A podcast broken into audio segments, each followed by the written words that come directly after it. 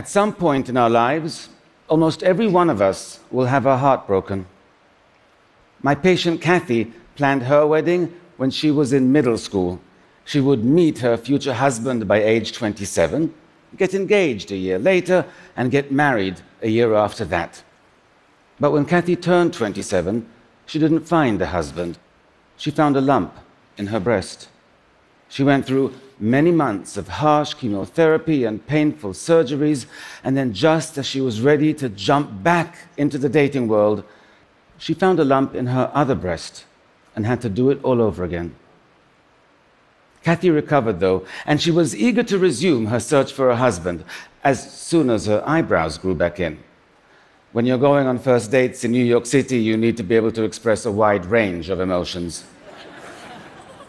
Soon afterwards, she met Rich and fell in love. The relationship was everything she hoped it would be. Six months later, after a lovely weekend in New England, Rich made reservations at their favorite romantic restaurant. Kathy knew he was going to propose, and she could barely contain her excitement. But Rich did not propose to Kathy that night. He broke up with her. As deeply as he cared for Kathy, and he did, he simply wasn't in love. Kathy was shattered. Her heart was truly broken, and she now faced yet another recovery. But five months after the breakup, Kathy still couldn't stop thinking about Rich. Her heart was still very much broken. The question is, why? Why was this incredibly strong and determined woman unable to marshal the same emotional resources that got her through four years of cancer treatments? Why do so many of us flounder when we're trying to recover from heartbreak? Why do the same coping mechanisms that get us through all kinds of life challenges fail us so miserably when our heart gets broken? In over 20 years of private practice, I've seen people of every age and background face every manner of heartbreak. And what I've learned is this when your heart is broken, the same instincts you ordinarily rely on will time and again lead you down the wrong path. You simply cannot trust what your mind is telling you. For example, we know from studies of heartbroken people that having a clear understanding of why the relationship ended is really important for our ability to move on. Yet, time and again, when we are offered a simple and honest explanation, like the one Rich offered Kathy, we reject it. Heartbreak creates such dramatic emotional pain, our mind tells us the cause must be equally dramatic. And that gut instinct is so powerful, it can make even the most reasonable and measured of us come up with mysteries and conspiracy theories where none exist. Kathy became convinced something must have happened during her romantic getaway with Rich that soured him on the relationship, and she became obsessed with figuring out what that was. And so she spent countless hours going through every minute of that weekend in her mind, searching her memory for clues that were not there. Kathy's mind tricked her into initiating this wild goose chase, but what compelled her to commit to it for so many months? Heartbreak is far more insidious than we realize. There is a reason we keep going down one rabbit hole after another, even when we know it's going to make us feel worse. Brain studies have shown that the withdrawal of romantic love activates the same mechanisms in our brain that get activated when addicts are withdrawing from substances like cocaine or opioids. Kathy was going through withdrawal. And since she could not have the heroin of actually being with Rich, her unconscious mind chose the methadone of her memories with him. Her instincts told her she was trying to solve a mystery, but what she was actually doing was getting her fix. This is what makes heartbreak so difficult to heal. Addicts know they're addicted, they know when they're shooting up, but heartbroken people do not. But you do now. And if your heart is broken, you cannot ignore that. you have to recognize that, as compelling as the urge is, with every trip down memory lane, every text you send, every second you spend stalking your ex on social media, you are just feeding your addiction, deepening your emotional pain, and complicating your recovery. Getting over a heartbreak is not a journey, it's a fight. And your reason is your strongest weapon. There is no breakup explanation that's going to feel satisfying.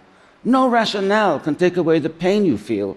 So don't search for one. Don't wait for one. Just accept the one you were offered or make up one yourself and then put the question to rest because you need that closure to resist the addiction. And you need something else as well. You have to be willing to let go, to accept that it's over. Otherwise, your mind will feed on your hope and set you back. Hope can be incredibly destructive when your heart is broken. Heartbreak is a master manipulator. The ease with which it gets our mind to do the absolute opposite of what we need in order to recover is remarkable. One of the most common tendencies we have when our heart is broken is to idealize the person who broke it. We spend hours remembering their smile, how great they made us feel, that time we hiked up the mountain and made love under the stars. All that does is make our loss feel more painful. We know that. Yet we still allow our mind to cycle through one greatest hit after another, like we were being held hostage by our own passive aggressive Spotify playlist. Heartbreak will make those thoughts pop into your mind. And so, to avoid idealizing, you have to balance them out by remembering their frown, not just their smile, how bad they made you feel. The fact that after the lovemaking, you got lost coming down the mountain, argued like crazy, and didn't speak for two days. What I tell my patients is to compile an exhaustive list of all the ways the person was wrong for you, all the bad qualities, all the pet peeves, and then keep it on your phone. and once you have your list, you have to use it. When I hear even a hint of idealizing or the faintest whiff of nostalgia in a session, I go, phone please. your mind will try to tell you they were perfect, but they were not. And neither was the relationship. And if you want to get over them, you have to remind yourself of that frequently. None of us is immune to heartbreak. My patient Miguel was a 56 year old senior executive in a software company. Five years after his wife died, he finally felt ready to start dating again. He soon met Sharon, and a whirlwind romance ensued. They introduced each other to their adult children after one month, and they moved in together after two.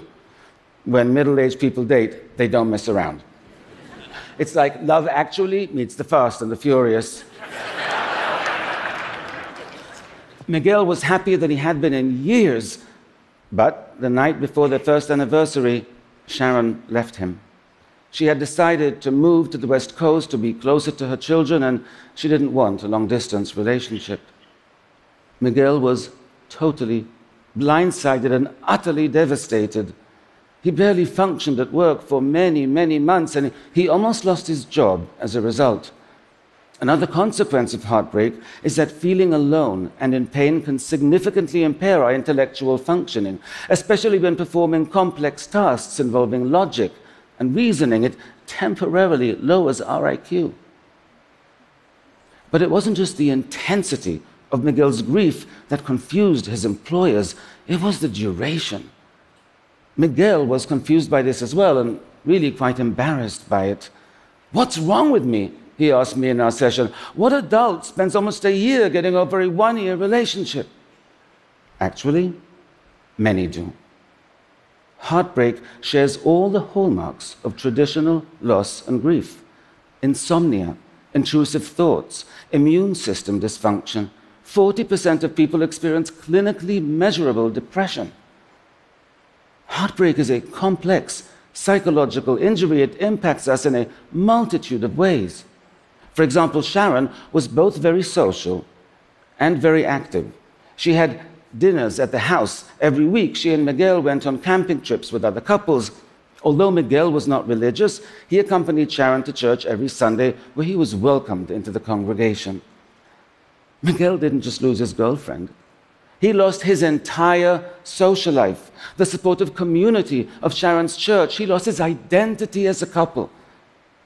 Now, Miguel recognized the breakup had left this huge void in his life, but what he failed to recognize is that it left far more than just one.